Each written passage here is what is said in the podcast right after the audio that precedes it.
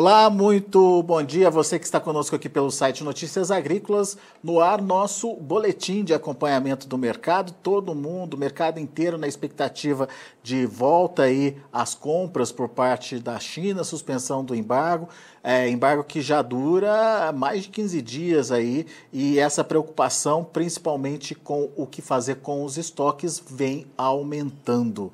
A gente vai conversar agora com o Caio Junqueira, lá da Cross Investimentos. O Caio que está lá em Presidente Prudente, interior de São Paulo. Bem-vindo, Caio Junqueira. Obrigado por estar aqui com a gente mais uma vez, nos ajudando a entender todo esse embrolho aí. É, após essa, essa questão da suspensão do embargo né, da, das exportações para a China, a China que é um cliente importantíssimo é, do Brasil e está todo mundo esperando e até agora nada, né, Caio? Alexander, bom dia, né? Bom dia a todos aí, ouvintes. É uma satisfação estar aí com vocês aí, Notícias Agrícolas.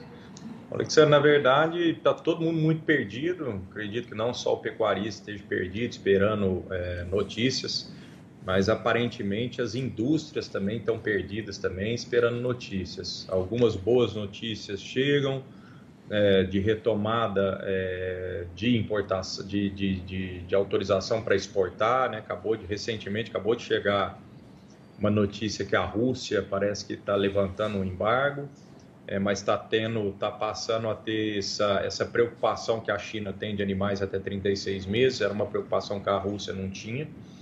É, parece que a China agora ela levanta o embargo, mas ela precisa ela está colocando isso também nessa, nessa cláusula nova de exportação, sei lá que, como é que chama isso, mas é uma preocupação também que parece que esse país agora passa a ter. Então, assim, tem algumas notícias boas, mas a, a notícia que a gente está atrás, a notícia que o mercado está é, tá correndo atrás, é a notícia da China. A China leva aí praticamente 70% do que a gente exporta, em algumas contas 70, em outras contas 62, então vamos, vamos usar uma média de 65% de tudo que a gente exporta entre China e Hong Kong. E está tudo muito parado, a falta de notícia é extremamente grande. É, a gente tem algumas boas notícias e, e, algumas notícias que não são tão boas e a gente precisa também usar essa comparação com o mesmo evento que teve em 2019, né? Mas o fato é que a gente a gente está no escuro esperando alguma posiciona, algum posicionamento da, da China e até agora nada. Pois é, mas é, foi bom você ter tocado nesse evento de 2019, porque teoricamente o evento de 2019 durou duas semanas e a partir daquele momento a gente já começou é, a, a, a, andar, né, a voltar com as exportações é, normalizadas. E naquele momento também existia uma dúvida sobre o que fazer com é, o estoque, né, com a carne que estava estocada e pronta para ser embarcada. Inclusive, é, ne, dessa vez a gente tem uma carne que está já em alto mar a caminho aí da China e está todo mundo muito apreensivo para saber o que vai acontecer com essa carne, Caio. Usando o que aconteceu da vez passada, dá para ter alguma ideia do que pode acontecer dessa vez? Então, Alexandra, dá, são, é, são horizontes diferentes, né, são períodos diferentes volumes diferentes. Então, é, o, é, a, é, a, mesma notícia, só que o contexto acaba sendo outro. É, em 2019, a gente exportava é, para a China, a China comprava nosso é ao redor de 18, entre 15 e 20 mil toneladas mês, é, que equivale hoje a mais ou menos três dias de embarque nosso. Então, você vê que a, a disparidade de volume hoje é muito maior. Então, a gente houve algumas preocupações nos contratos de 2019 para cá, que houve uma revolução já nessa parte de contrato, é, e atualmente a gente está tendo que fazer novas é, modelagens nesses contratos, porque o volume passa a ser muito maior. É, em 2019, vamos pontuar aqui um pouco o que aconteceu, é, a gente tinha um estoque, mas o estoque de 2019 que ficou para trás era um estoque que não era tão representativo igual é hoje, igual é o de hoje. E a, a, a China, quando ela levantou os embargos, a, a, quando ela fez o embargo, a China, ela costuma, os negociantes costumam mandar 30%, que, eles chamam de calção. Então, fez um contrato, antes dessa carne começar a navegar, depois o contrato está feito, tem um boarding livre, ela deposita 30%. Em 2019, é, a China é, por várias vezes, ao longo desses 14, 15 dias, não me recordo, é, pediu esse dinheiro, pediu esse calção de volta. Então houve essa tratativa de tentar recuperar esse dinheiro, é, é, não, não se aceitava também o estoque e pedia-se o dinheiro de volta. Aí depois, quando voltou, tudo parece que se normalizou. Ela aceitou o estoque e o dinheiro que já estava lá permaneceu e eles começaram uma nova tratativa. Hoje, 2021, a gente tem o que equivalia ao estoque ficou parado ano passado, hoje a gente faz isso em três dias. Então, nós estamos falando de um estoque hoje extremamente maior, muito maior, ao redor de 120, 130 mil toneladas e não 15 ou 18. Então, é um estoque gigantesco que está parado aqui, que a China segue a mesma é, sequência do ano passado. Não aceita o estoque, só que isso hoje passa a ser um problemaço para o Brasil, porque o Brasil não sabe o que faz com isso só que ela não toca no assunto dos 30%. Então, isso aconteceu quinta ou sexta da semana passada.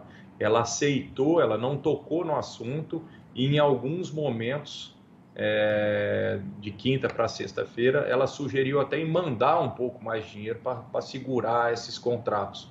Então, isso deu um, deu um otimismo um pouco maior no mercado. Mas a falta de notícia ainda é gigante, né? E a gente passa a ter dois pepinos na mão. Um que é o do embargo propriamente dito. Mais cedo ou mais tarde esse embargo vai se resolver. Pode se resolver hoje, pode se resolver amanhã, pode se resolver depois da manhã, mas o embargo vai se resolver de uma hora para outra. É só que eu acho que o, o, o, pior, o que a indústria mais teme é sobre é, o embargo desse produto já pronto, desse produto já rotulado, desse produto já em embalagem. O que fazer com esse produto? Esse que é o maior embrólio da indústria. Se ela precisar direcionar todo esse produto para dentro do mercado interno, ela vai criar um colapso no mercado interno gigantesco. Né? Então, a, a notícia é, do, do, do, levantamento do embargo da China é, é, óbvio que ela é muito boa, é, é óbvio que está todo mundo esperando que ela venha, é, só que ela pode ter um efeito muito mais de alta na bolsa do que praticamente no mercado físico, né? Dela, na, teoria, é, esse reflexo às vezes ela passa a ser na bolsa e, e às vezes no, na, no, mercado físico isso não acontece, justamente porque nós temos esse esse desencaixe, né, logístico entre o que fazer com esse estoque, é, se a notícia vai vir para as duas partes, a notícia vem com uma parte só, então está tudo muito confuso ainda, né? Agora, é, existe alguma é, restrição é, para não absorver esse estoque? Existe alguma é, recomendação da China para não absorver esse estoque que hoje está direcionado para ela e que está guardado para ela no momento, Caio? Não tem essa discussão, não, né? Não entendi a pergunta. Como assim, uma restrição? É, a, a, a, minha dúvida é assim: já tem um estoque que deveria ser direcionado para a China. Existe é. alguma restrição até agora da China não consumir ou não utilizar esse estoque? Não. Existe, ela não aceitou. Ah, é? é ela não ah, aceitou. E daí isso é um complicador, é. então. Eu acho que a associação de exportadores, um contexto de pessoas, mais, mais governo, mais ministra, eles estão tentando na esfera política, né, é, já passou um pouco, acho, da esfera, da esfera econômica, da esfera comercial, mas já está meio que na esfera política, é, de não ter o porquê dessa carne não viajar, não tem, não tem o porquê dessa carne não ir embora, entendeu? Porque essa carne foi abatida, é, foi homologada pelos veterinários em cima de todo esse protocolo que a própria China impôs. Então, é, o que eles querem é que esse, esse volume saia, esse volume que foi abatido até que a China suspendeu, saia entendeu? Então ele tem existe um existe um delay entre entre ela aceitar, né, e, é, e ela ter suspendido. Então toda essa parte entre de quando saiu a notícia, quando começou a sair e quando foi feito o primeiro exame, o exame para quando o Brasil suspender, esse que é o delay que está acontecendo, que essa carne estava sendo processada.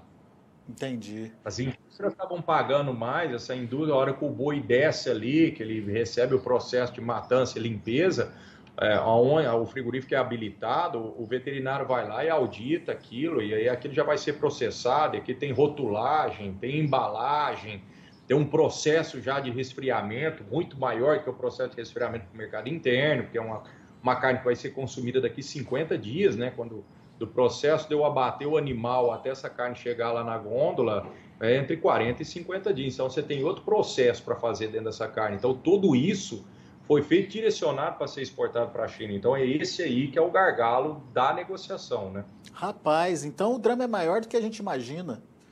Não é só voltar é. a exportação, suspensão do embargo, então. Não é, é o que eu falo. Tá, tá, tá todo mundo muito otimista. Não vai voltar e o boi só, vai voltar o boi explode. É, é, o, o fato da gente ter ficado parado muito tempo está trazendo um, um, um, emaranhado de logística de animal que está lá comendo e pastando. Poucos estão pastando, é óbvio, mas tem muito animal nessa período de confinamento. Então, sei que as indústrias vinham abatendo muito cheio, né? Porque a, demanda era muito alta. Então, as indústrias diminuem o abate. As indústrias que estão abatendo direcionam um pouco do abate para o mercado interno e aí ela passa a segregar os abates, ao invés de abater todos os dias da semana, bate um dia na semana, bate dois dias na semana. Então, quer dizer, é, a, a, boca que está comendo esses animais que estavam prontos e veio aumentando, a boca está menor, a boca está muito pequena, o que já deixa um espaço que, que a sobra desse animal tem aumentado, né? E o outro compasso é como é que vai ser essa saída desse, desse estoque, né? E se a China não aceitar, igual ela vem bater no pé, o que, que vai ser direcionado? O que está no mar provavelmente vai ser queimado, queimado entre aspas, vai para o mercado secundário, vende a metade do preço, dá um desconto de 20%, 30%. Não entra na China, mas entra em algum destino que está aceitando essa carne mais lá perto, com desconto. Mas e o que está aqui na barranca aqui? E o que está em armazém no porto? E o que está armazenado em contêiner? E o que está dentro do estoque próprio frigorífico aqui? É, enchendo as câmeras frias à espera desse desse emaranhado de notícia, né? Então, é, não é só o pecuarista que está esperando boas notícias, não. O mercado inteiro espera boas notícias, é, mas o mercado inteiro está em compacto espera, né? Está todo mundo sofrendo muito, né? Por isso que a gente fala, tem muito pecuarista que às vezes fala, não, isso é coisa de indústria, isso é coisa do fulano, isso é coisa do ciclano, boi via explodir. Ninguém ganha com isso. O Brasil perde de modo geral. Se tem alguém que ganha com isso, é a parte que está comprando isso, que provavelmente é, ganha, entre aspas, de brinde de Natal, aí uma baita de uma possibilidade de pisar no pescoço do, do, dos, dos produtores de modo geral no Brasil. E quando eu digo produtores, é a indústria quem está produzindo, de modo geral, para tentar é, renegociar isso, né? Mas é, aqui dentro do Brasil, eu acho que ninguém ganha com isso, não. Ô, ô Caí, você estava dizendo que quando é, surgir essa notícia que vai surgir uma hora ou outra, a gente só não sabe o dia. Mas quando, é. no, é, quando chegar essa notícia da suspensão do embargo, é, o impacto imediato vai ser direcionado para a Bolsa. O mercado hum. físico demora mais por quê, Caio? O que que, qual que é, qual que é a, a, a, o, o, né, o processamento, o motivo dessa demora? O que, que tem que acontecer antes aí? Qual é esse tempo até é, se ajustar de novo e voltar para o mercado real? Então, Alexandre, vamos tentar fazer um, um exercício aqui, é, olhando o globo, olhando de fora, olhando, olhando o mapa mundi. Então, você pensa que tem navio para o meio do caminho, tem contêiner parado, tem a, o estoque dentro da própria indústria. É, deve ter também alguma coisa lá parado nos portos. A partir do momento que a China fala, ok, Brasil reabilitado. Qual é esse processo de reabilitação? É a reabilitação com os estoques? Então vamos supor que sim, com os estoques. Então vamos escoar todo esse estoque.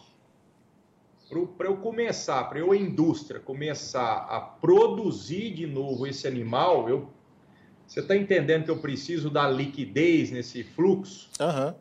Olhando o mapa muito em cima. E todo esse processo demora um tempo. Então, pensando que o horizonte é de das duas notícias positivas, eu imagino que um frigorífico volte a abater um animal direcionado para a China daqui a uns 20 dias. Rapaz, e, mas o pecuarista tem como segurar esse animal no, no confinamento, Caio? Até lá? Olha, Alexandre, eu não, eu não mexo com indústria, eu não trabalho em indústria, eu sou pecuarista e não enxergo, não sei como. Eu estou imaginando isso. Volto a afirmar. É, simplesmente que a gente vai pegando as notícias, que é um monte, uhum. um emaranhado de quebra-cabeça, e estou imaginando essa logística. É, eu entendo, eu entendo. Mas é, é, é, faz, faz sentido, Caio. Ao invés de 15 ao invés de 20 dias, eles voltaram a comprar daqui 10 dias. Mas eu tenho certeza que não volta a comprar dentro da semana. E nem na próxima. Porque você tem esse emaranhado de coisa que precisa fluir. É. Esse, esse olhando o lado positivo, o melhor ambiente, melhor horizonte, onde a gente tem dupla, dupla é, duplo joia aí. Então você tem estoque e habilitação. Se você tem da China só o joinha de habilitação e você tem um negativo na parte de estoque, hum. para mim é horrível isso. É horrível. Você tem que dar vazão para esse estoque em algum lugar. Provavelmente vai dar vazão no mercado interno. Você vai achatar o mercado interno. É aquela história do copo cheio. O copo tá cheio aqui. O mercado interno não é todo mundo que dá conta de comer um boi de 330 ou de 300 reais arroba. Não é todo mundo. A gente sabe disso que o mercado interno tem aquela sazonalidade que a gente conversa bem.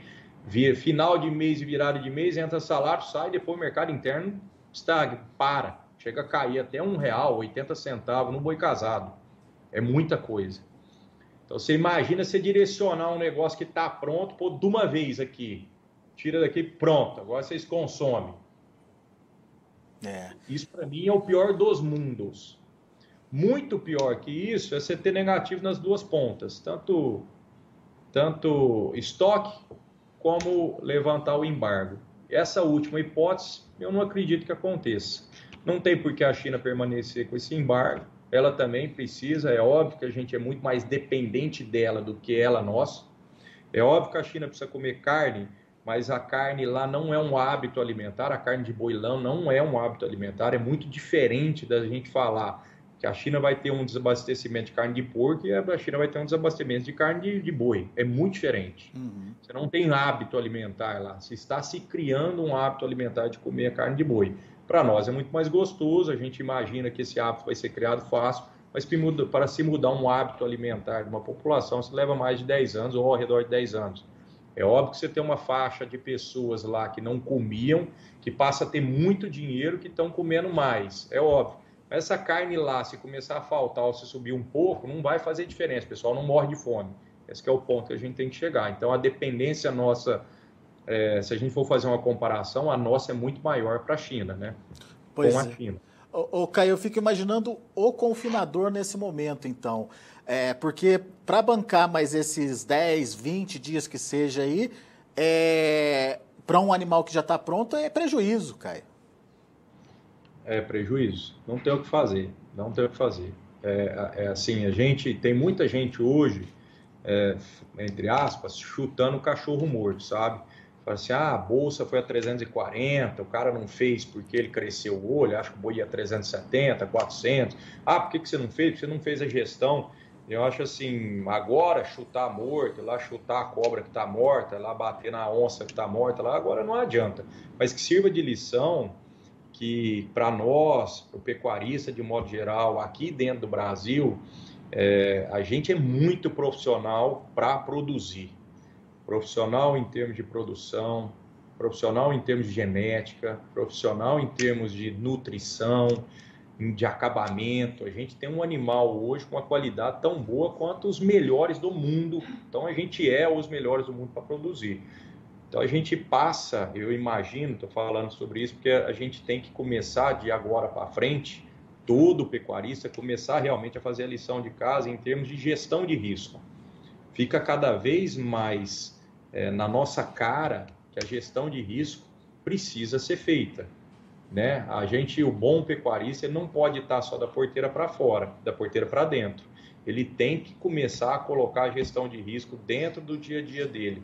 A nossa necessidade com a China, é, nosso cordão umbilical com a China só vai aumentar, se Deus quiser, só que uma, um, um, espirro lá pode matar a gente de pneumonia. Então a palavra de chave é vamos aprender com tudo isso que está acontecendo e vamos adotar também essa política de gestão de risco dentro das nossas propriedades, dentro do nosso sistema, dentro do nosso confinamento, Eu acho que isso que é a maior lição que a gente tem que tomar hoje. A indústria está tomando uma lição muito grande do que aconteceu é, esse ano.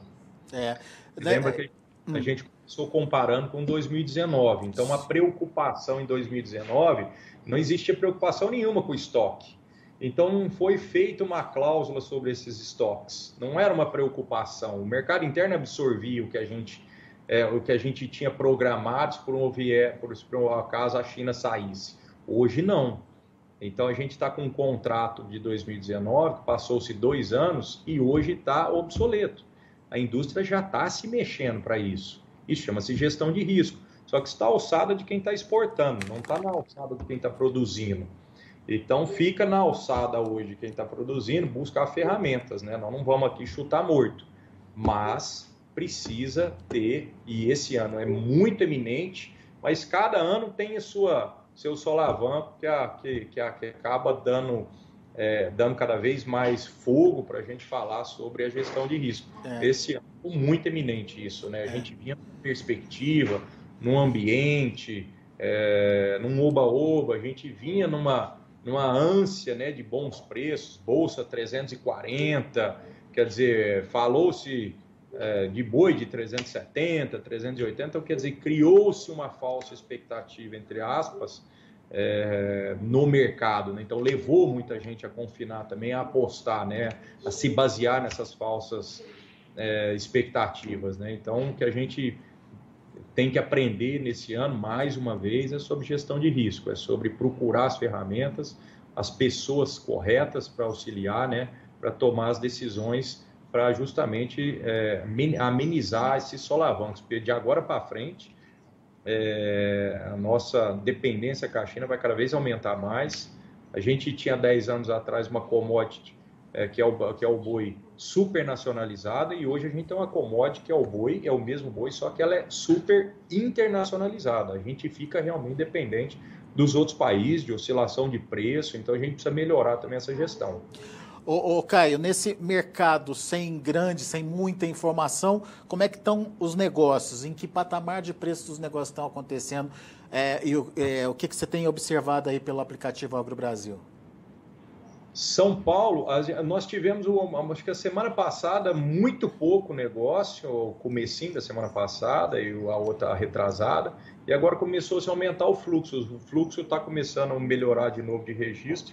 E os negócios que têm acontecido em São Paulo, eles oscilam entre 290 até 305.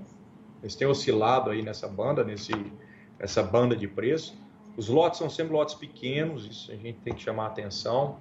É, geralmente são indústrias que estão fazendo dois ou três dias de abate. Então você tem uma você tem uma escala muito curta, né? O cara compra, o cara vende a carne no mercado interno, vai atrás do lote. Então as escalas são curtas mas a oferta, a gente precisa lembrar que a escala curta hoje não tem nada a ver, a ver com a oferta, está meia, tá meia desregulada. São Paulo de 290 até 305 a gente viu o negócio, Goiás ao redor de 280 é, e Mato Grosso do Sul ao redor de 300. A gente tem o sul do MT ali ao redor de 290 até 300 e o norte do MT ao redor de 280. É. Minas ao redor de 300. É, longe daqueles 310, 320 que a gente chegou a ver aí no mercado. E é. ah, lembrando aí que para retomar esse patamar de preço ainda vai levar um tempinho até o mercado se reorganizar. Ah, enfim, mas dá para dizer ainda que isso é o piso? Não é, não dá, né, Caio? É, não dá ainda, Alexandre. A gente vai saber qual é o piso a hora que esse fluxo é, retomar, né? Eu acho que o fluxo retoma assim que a China dá um ok e a gente não sabe qual vai ser esse ok, vai ser o ok duplo, né? Então a gente precisa lembrar que a gente está esperando um ok duplo, estoque e levantar o embargo e aí sim a gente muito bom. E sim a gente vai ver esse fluxo qual é o tamanho, qual é esse escala real, né? Muito bom. Muito bom. Caio Junqueira, meu amigo, obrigado pela sua participação mais uma vez conosco aqui no Notícias Agrícolas. Ah, lembrando que o acompanhamento do mercado é, sempre é feito através do aplicativo Agro Brasil. Você que ainda não está no aplicativo, atenção lá para a possibilidade de participar. Como é que o pessoal faz para entender e conhecer o Agro Brasil, Caio? é baixar o aplicativo, está disponível aí nas duas lojas, é, para iPhone e para Android. Só digitar Agro Brasil, o ZIL é com Z, tá? No final, então se escreve Agro Brasil, em vez de pôr S, você põe Z no fim. E, e, começar a acompanhar. E é muito importante a colaboração, né? Ele é um aplicativo de economia compartilhada, ele é o Waze, né, do agronegócio é, é, o primeiro aí sistema real de registro de negócio que tem no Brasil. Ele está fazendo um pouco mais de dois anos já que ele funciona. Então é muito importante que quem está ali dentro use o aplicativo realmente para registrar os seus negócios. O registro é feito de forma, é, de forma sigilosa, o frigorífico não fica sabendo, mas ninguém fica sabendo o nome da pessoa que está registrando. Mas esses dados são muito importantes para a gente criar realmente é, é, é, dados reais, né? Então é, são dados realmente negócios que estão sendo averiguados é, e efetivados pelo próprio usuário ali dentro. Então é muito importante que a pessoa não só acompanhe o mercado olhando o aplicativo, mas também contribua, faça a sua contribuição ao registrar os seus negócios, né? Boa, Caio. Obrigado, meu caro. Um abraço para você. Até a próxima. Obrigado a todos. Uma boa tarde. Tá aí. Caio Junqueira Cross Investimentos aqui com a gente no Notícias Agrícolas. O Caio foi muito feliz na fala dele, uh, principalmente no momento em que ele trouxe para a gente essa é, necessidade de se aperfeiçoar a gestão de risco na propriedade quem imaginaria que antes da, do EEB, da, dos casos de vaca louca atípica aqui no Brasil, que as discussões pudessem se conduzir para esse lado, a questão do estoque, a questão da volta da China. Estava todo mundo querendo saber se a demanda ia ser maior no mercado interno, se a China compraria mais carne bovina do Brasil no último trimestre e de que forma essas duas coisas poderiam impactar na formação de preços. Agora a gente tem aí um mercado sem referência o mercado pouco brigado e é, aguardando aí pelas novidades de suspensão do embargo chinês, principalmente a China, que é o nosso grande comprador. Uh, o Caio pontuou aqui para a gente que 65% da carne brasileira exportada vai para a China e, portanto, uh, tem estoque importante esperando pela autorização de poder seguir seu caminho. E se isso não acontecer, se esse estoque tiver que ser remanejado para o mercado interno, por exemplo, pode ser um desastre para a precificação. Portanto, além da suspensão da, dos embargos, a gente espera também que os estoques possam ser enviados para a China para que ah, as sequências ou as consequências aí de precificação sejam menores possíveis, sejam menos problemáticas possíveis para os frigoríficos e também para a arroba do boi. Vamos ver os preços, vamos ver as negociações lá na B3, Mercado Futuro hoje. Setembro, R$ 303,10, subindo 0,2%.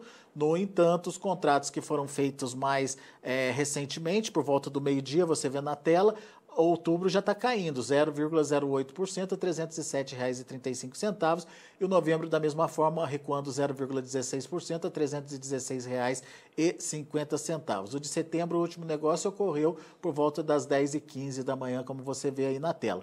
O indicador CPEA fechou o dia de ontem a R$ 302,75, teve uma ligeira alta de 0,1%.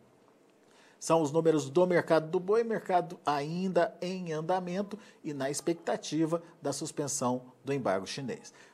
Negociou, registrou.